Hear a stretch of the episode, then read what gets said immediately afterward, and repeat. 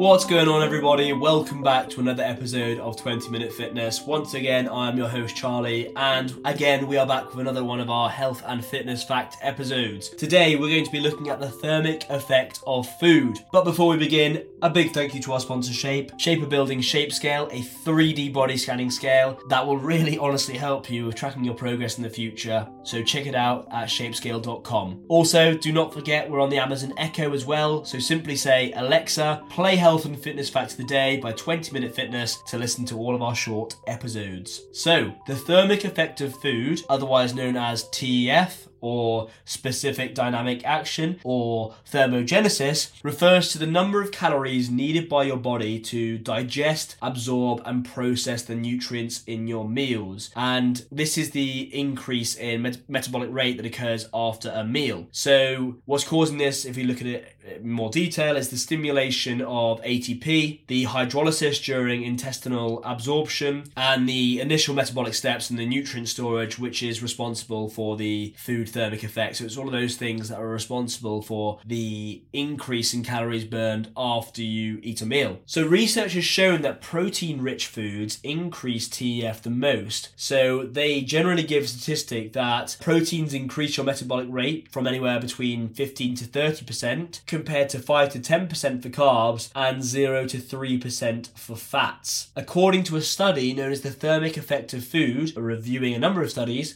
it suggests that the T E F is increased by larger meal sizes as opposed to frequent small meals, and the intake of carbohydrate and protein as opposed to too much dietary fat, and age and physical activity also play a large role in T E F. And as you all know, the foods you do eat affect your metabolism and the speed at which you lose and gain weight, but they aren't the primary determinants. It's all about calorie deficits, calorie surplus, are you expending more energy than you're taking in, and so on. The thermic effect of food and sympathetic nervous system activity in humans found that T E F accounts for approximately ten percent of total daily energy expenditure, or you might have heard of it as T D E E. As well as different macro groups having different thermic effects, the level of processing of your food also contributes, with studies showing that the thermic effect of highly processed foods is substantially less than their whole food counterparts. So people that are eating really processed food, fast food, and not fresh organic ingredients are not experiencing the the full thermic effect of food and having that spike in the metabolism after they eat. There are a number of foods which are said to have a higher thermic effect than others, aside from, you know, saying as a whole proteins, which can give a slight spike to your metabolism post-consumption. There's things like uh, spicy foods, so chili peppers due to the capsicum. And in fact, a review of twenty research studies reports that capsicum can help your body burn around fifty extra calories per day.